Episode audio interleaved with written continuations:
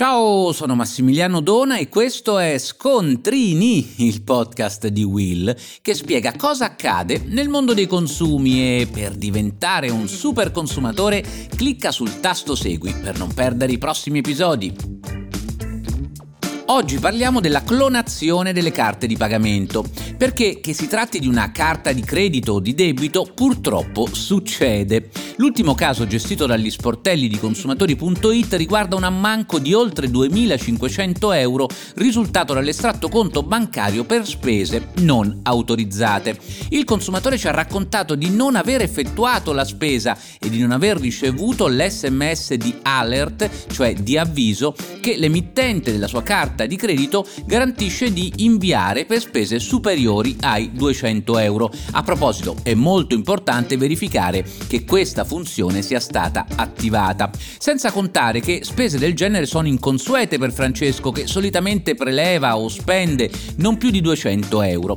Si trattava quindi di una circostanza anomala che avrebbe potuto attivare una tutela preventiva da parte della banca. Il signor Francesco, convinto di aver ormai perso il suo denaro, si è rivolto al nostro sportello come ultima spiaggia prima di arrendersi all'evidenza di essere stato truffato. Ma come le hanno spiegato i nostri esperti, fatti salvi casi di dolo o colpa grave, la banca o l'emittente della carta sono tenute a rimborsare il cliente che lamenti l'addebito di un'operazione da lui non autorizzata, al netto dell'eventuale franchigia prevista. E questo purché le carte naturalmente e il PIN siano stati custoditi correttamente, utilizzati con diligenza e sia stato tempestivamente effettuato il blocco della carta e, quando richiesto, la denuncia alle autorità competenti.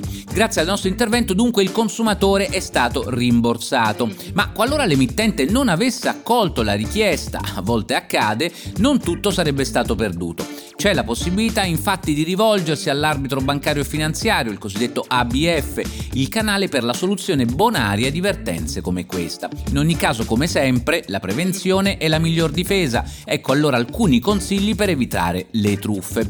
Innanzitutto è importante non conservare mai il PIN insieme alla carta di credito o di debito, è il consiglio più semplice ma che molti dimenticano.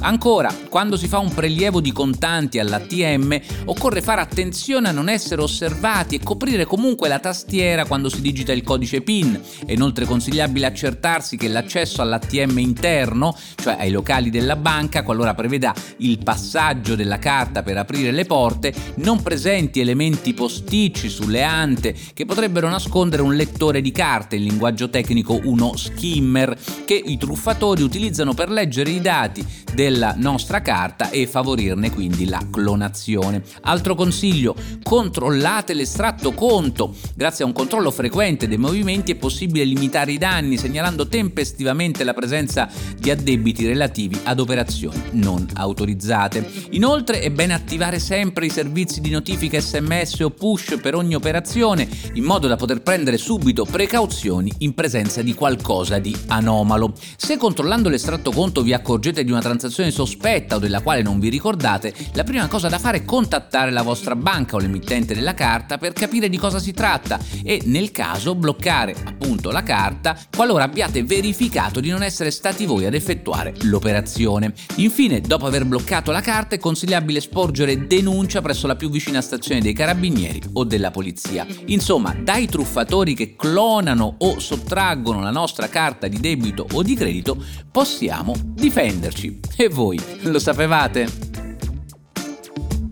Per oggi da Massimiliano Dona è tutto, ma per non perdere gli altri episodi di Scontrini, clicca il tasto segui e attiva la campanellina.